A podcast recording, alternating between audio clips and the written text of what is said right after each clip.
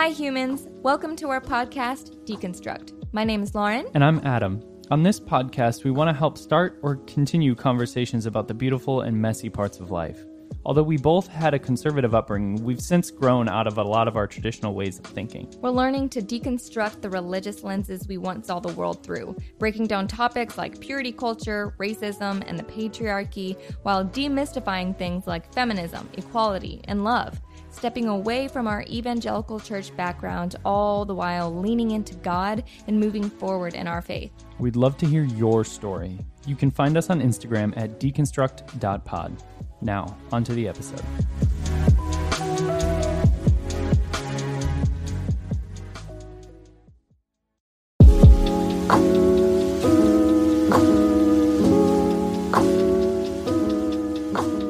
Hello, and welcome back to the podcast. Uh, we are almost on one year of Deconstruct being around.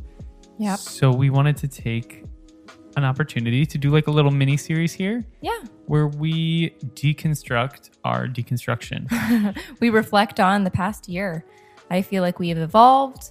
Um, we have continued to deconstruct. We have continued to reconstruct a lot of our views of life, love, and the pursuit of happiness, and and our faith and our relationship has changed and grown too. So um, we thought it'd be really fun to listen back on some of the episodes that we've done that uh, have some of the more listened to analytics and dive into uh, what it is that we talked about and kind of deconstruct.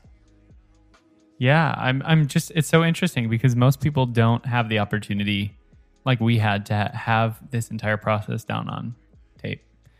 You know? Yeah. Like it's all on record. We can go back, we can listen to it, we can follow the the through line. Yeah. So we're gonna start with our episode with my our friend Ashley Trebu, and that was the debut of talking about purity culture, and we broke the seal and we talked about sex. I'm pretty sure we talked about masturbation. We talked about a lot of things. We talked about Josh Harris and his book and basically what what now what happens after purity culture. We haven't listened back through this. This will be our first time listening back through since basically it came out. So Yeah. Let's so dive listen right to in. us uh, pop the wine, grab some popcorn, and uh, listen to our own episode. or like us, beer and jalapeno chips. Yeah, same, same. Let's go. Hello and welcome to the podcast. Let's talk about it. Uh, okay. So, first of all, there's obviously been a name change. Right. It was once Let's Talk About It It was a little bland, but it's what we had.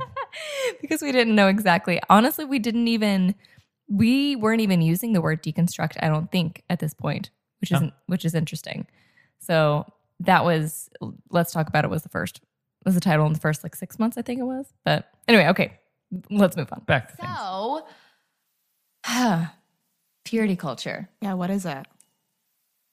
Does it have a I, I don't know if it's in like it doesn't have a definition quite yet, but purity culture is uh, um, in church, uh, and then it started in the '90s. Is what like when purity culture like was born. Although the teachings have been around for forever, for a very long time. Absolutely. Okay, no, that's not true. I mean, yes, that's true. It's been up for a long time. Purity culture. I mean, you look back. It started in the Old Testament. This this is not new. No. The True Love Waits stuff, I think, began in the '80s, but Assimilating it into our current culture definitely was new. Linda Kay Klein, her book Pure, she goes into the history of purity culture. She knows more about that. Don't listen to this old version of me that didn't know fully where it came from. Um, I think purity culture does have a definition now, but I think basically I explain it explain it here. It's waiting to have sex, but it's more than that. It's modesty culture. It's Right. base. It's gender roles. It's control mechanism. Yeah. Yeah, the thought life, right? Yes. Yeah. Well, that gets deep because then it even, you know, gets into all the who is responsible for whose thought life. Exactly. So that being said, though, I mean, I know you're like, we'll get into it, but that's kind of important now.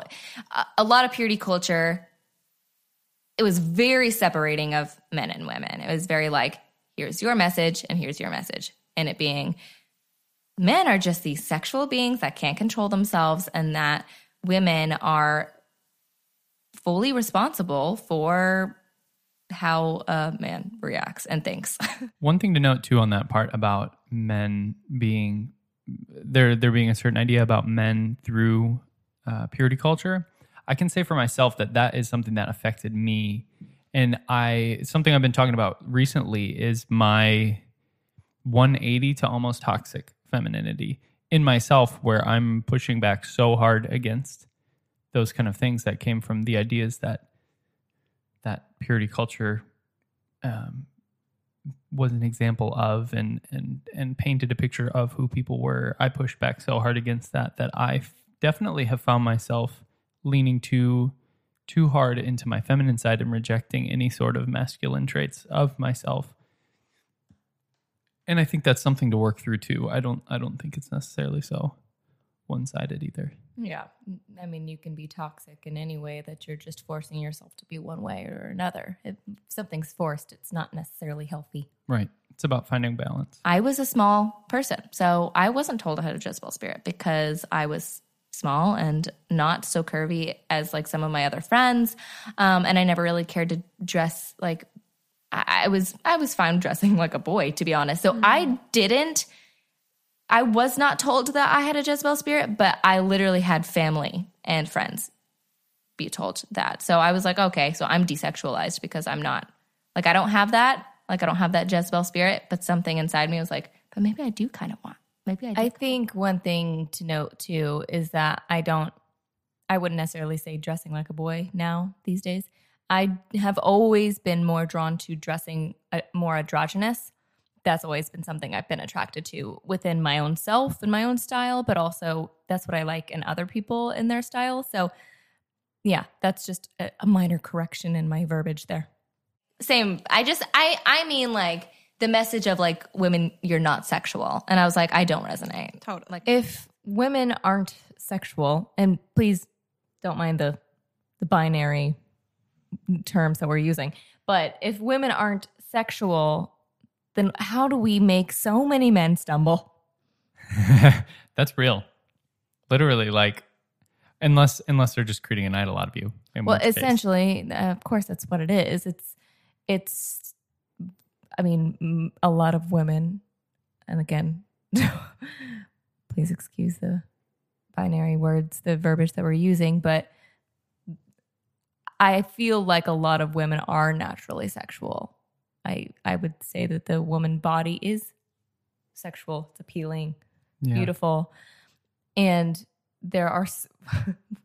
I personally will speak from my experience, and I have a lot of sexual hormones. However, you know, we have been taught that it's not for us, though Mm. therefore desexualizing us. And you can see that th- it's just not true that women aren't sexual because of how much we apparently make people stumble, right? So the logic there is very flawed. Right. It's like you, they're almost trying to create a divide. Yeah. In your sexuality and your pleasure. Yeah. Oh, absolutely. That's why Hollywood, it's rare to see. Is rare. It's not as rare now, but it's been very rare to see a woman be pleased. But it's very often you see a man Right. getting off or getting a blowjob or masturbating, whatever. But you don't really see that for a woman. You don't see it portrayed, although it happens Right. all the time in real life. my whole relationship with God as soon as I heard the purity message. So I'm I'm from 11 years old to when I got married. I was always like I would base somebody be like, "How's your walk? Like, how are you? Like, how's your walk with God? Like, how's your relationship?" And literally, the first thought that came to my mind was like, "Okay, well, have I been sexual lately? Like, have I like mm. masturbated recently? Have I thought things lately?" And literally, I was like, "Well, if I hadn't, I would say it's good. Like we're good. I'm good. Like I feel connected to God. And then and then on like retrospect or like on the other side, if I had or if I had been like more sexual lately, I'm like it's bad. Or like me and God are not good, which is not how God functions. But that was like that was what was preached to me was like my relationship with God was completely centered around my sexuality. Interesting. And that was the message that I was given. Well, and in a way too, that like that makes in your head and in your own like spirituality that you're finding, right? Like that makes sex the anti-God. Yes, exactly. If if if sex is like the primary thing that disconnects your relationship from God, then that mm-hmm. is the antithesis. That is the God that you're worshiping that is not God. Mm-hmm. yeah. Rather than living in a place where sexuality and pleasure and all of that that that entails is something that was given to you by God that it's a form of worship Yeah. that it's a form of like appreciating everything that like God created you to be and like built inside of you and built into relationships and into your own like psyche. yeah. Totally. I think it's interesting that you said you said that sex would uh, then be like anti God because to me, you know, now after being married for two and a half years and like having our own, you know, ups and downs in our in our sexual life, I it's interesting because my sexuality, even though it, it was negative, that it was tied to God and my relationship to God. Although that that was negative and traumatizing. So Right. me being me freeing myself from a lot of those purity culture messages and from a lot of other other messages that we have deconstructed has made me it's interesting i think there are parts of me that i have not been able to fully embrace my like sexually because i have let go of that part of god Interesting. So, do you feel like that changed when you changed the primary pronoun you use for God? When you like reimagined what God looks like in your mind? Yeah, and perhaps it was part of my, you know, part of we we are all about embracing and helping other people embrace their kinks here and deconstruct.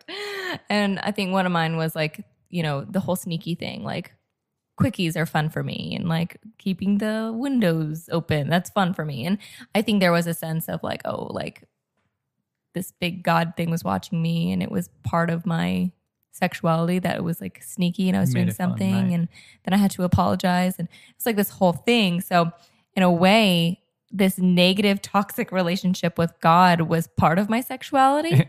It was a kink. it was a kink, um, oddly enough.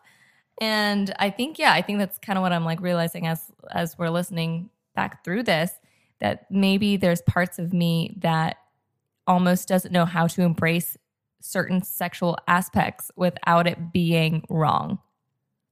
Interesting. Does that make sense? Yeah, totally. It's just, it's so, Twisted. no, no, not twisted, because I think that just puts another negative connotation on it. I just Yeah. think it's so, like, clearly there's still more healing to be done. Obviously.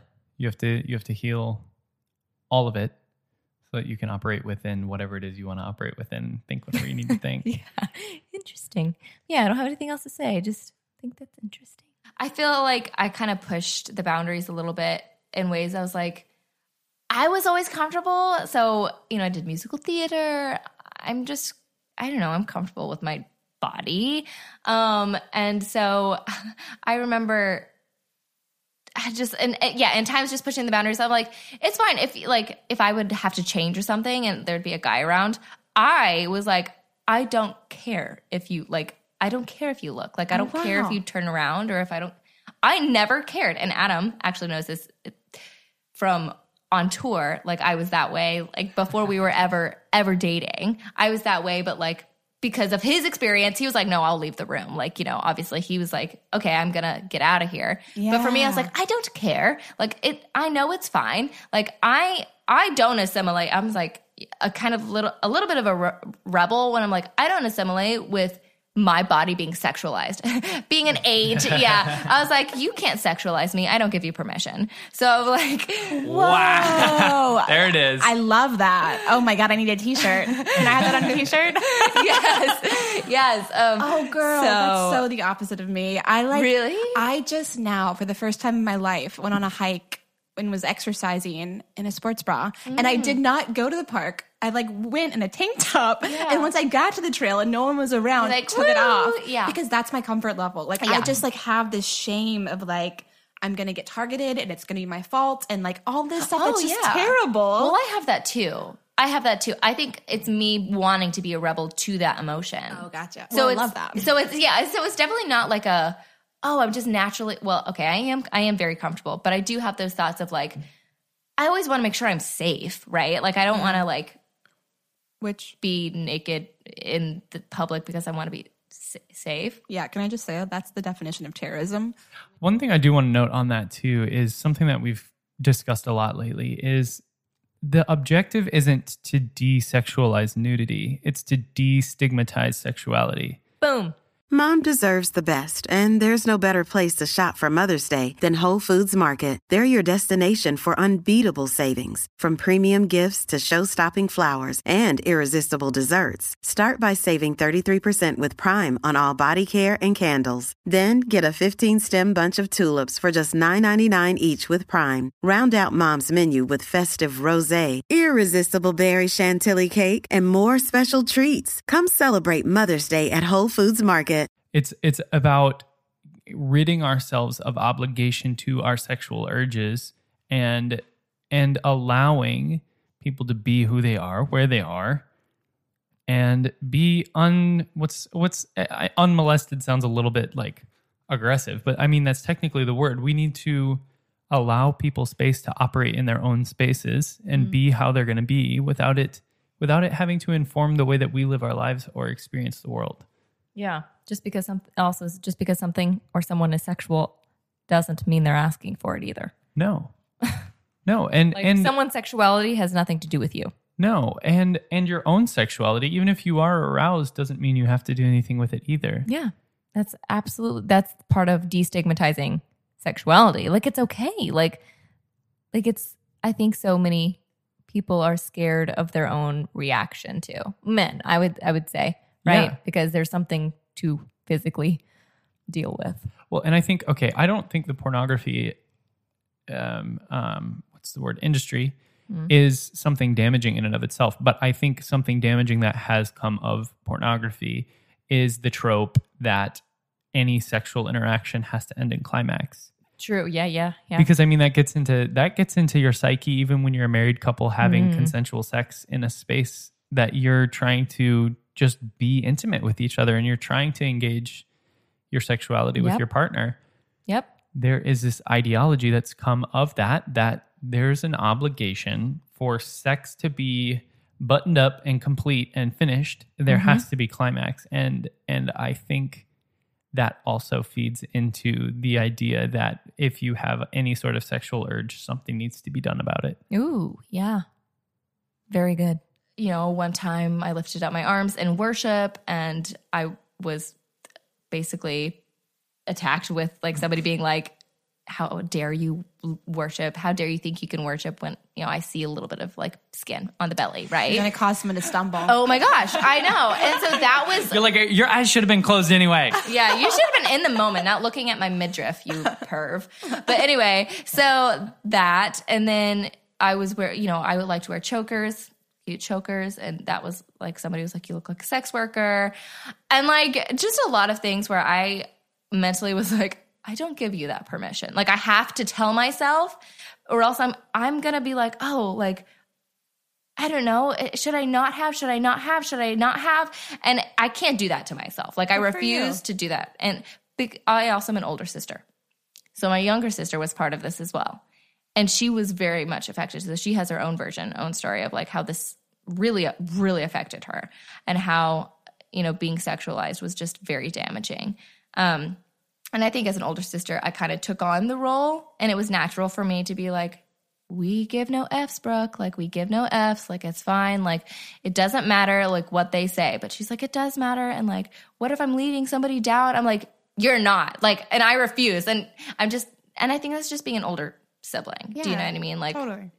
With somebody who's going through the same experience. What is great and what I've really it's been part of my journey is that this whole protecting somebody else really I was I was protecting her yes but I was protecting myself. And there was I was protecting protecting my child self my inner child. And it's taken me now a couple years to actually heal and feel a lot of the things that people said to me and about us and all of that in my life, not just in, you know, the career I was in, just in general.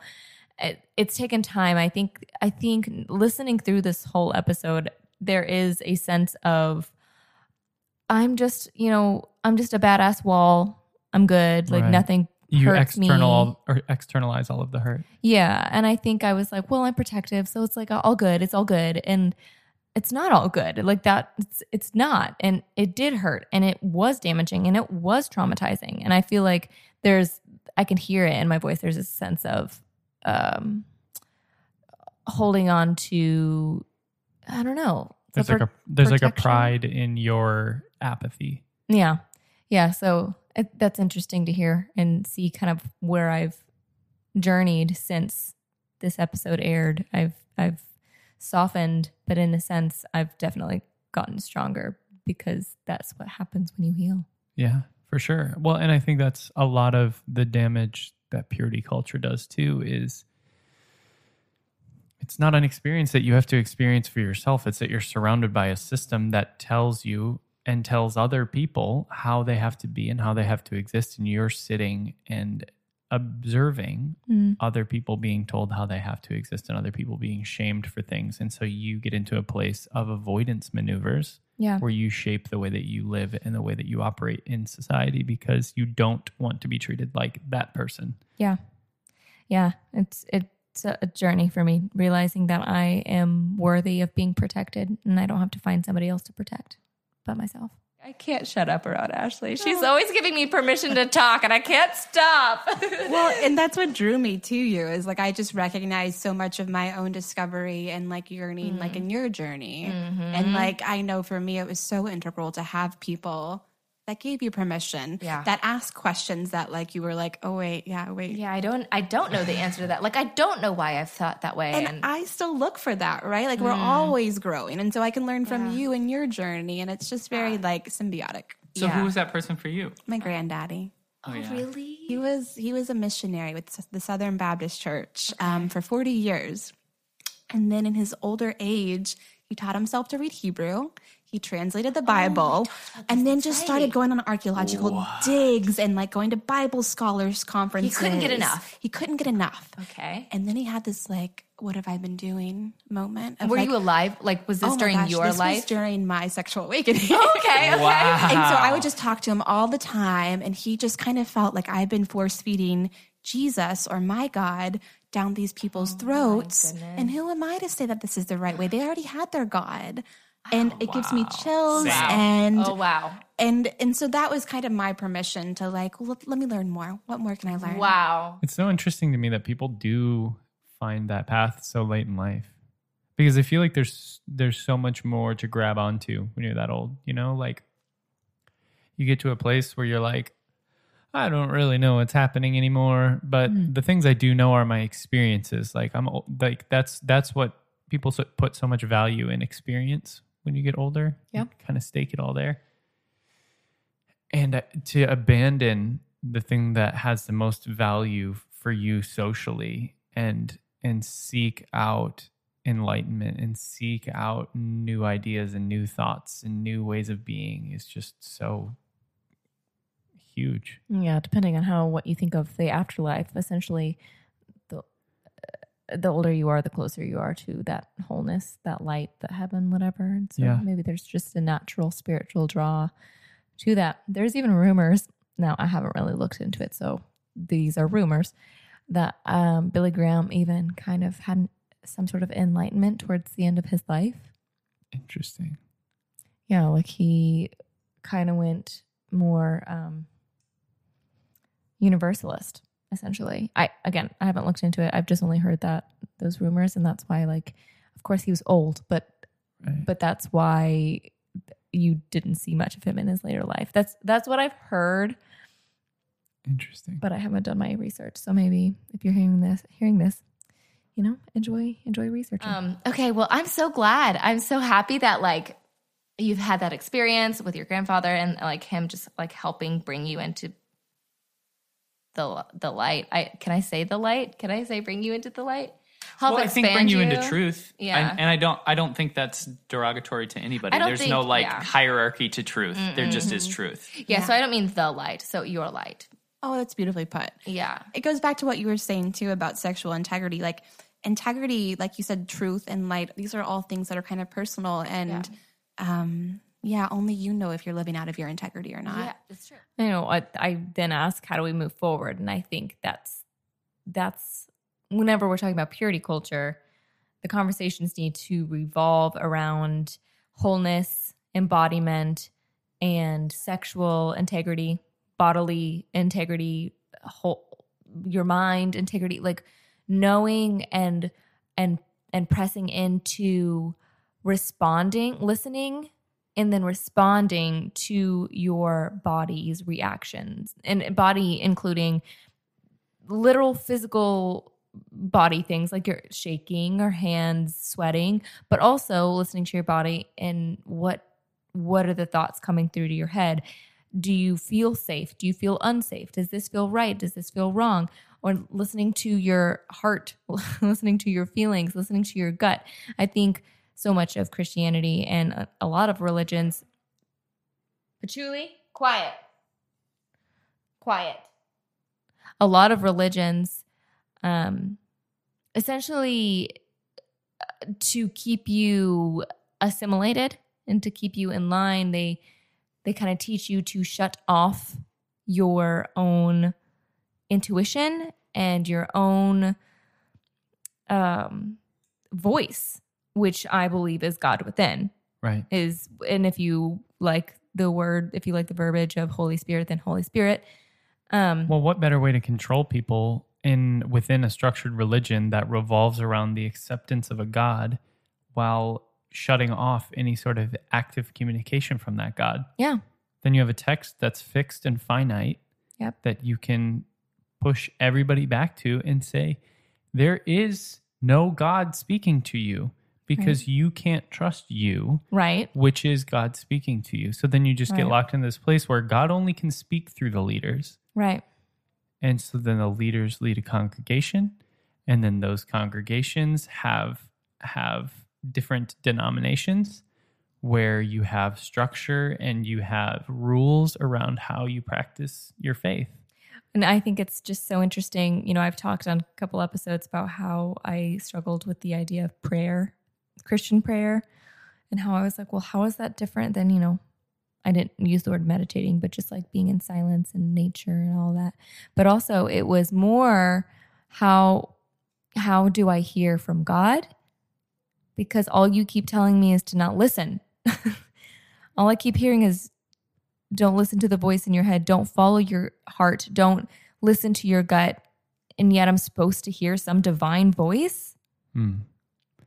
Yeah, that told, apparently is within me, but yet I can't listen to it. Like right. that's confusing. And I was, and that was my pushback. That's like the thing that I just kept. Like I, my poor parents tried to really, really get that Christian prayer life into my soul, and I just, I always was so confused by it. And I think that's why is because I was like, well, if am I supposed to listen or am I, am I not? Sexual intimacy is sex. um, that can be very alarming to people, and that was alarming to me too. And I didn't so. And I I did explore sexually like with other people before I got married to Adam. So what is that? What so did I have sex? Is that sex then? And that's something I have. You know, I did I have sex before marriage? Like if I you know me and a, a boyfriend like give each other hand jobs. So is that is that sex? Y- Yeah.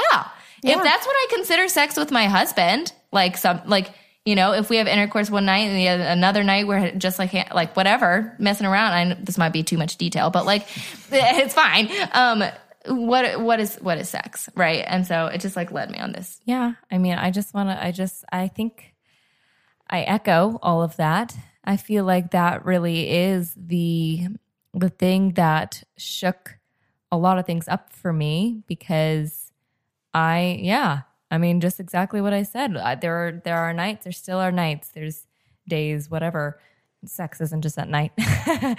um, eh, there are there are moments where we are sexually intimate, but it doesn't involve intercourse. But that is sex, and therefore, if that's sex, then then the other times that I've done that those things with someone else, that's sex. Yeah. I, I think that's been a big talking point for us and, and a few of our friends too, where it's just like, or just, you know, people that we've had conversation with in general, is I feel like so many people can be so progressive in so many ways and they can think so many different things about the permissibility of sex and attraction mm-hmm. and sexuality. But like for us especially, like that was just that was just a space that was challenging, yeah. a mental hurdle to get past to say that this idea of who I thought I was and the thing that I thought I did, I didn't actually, in fact, do.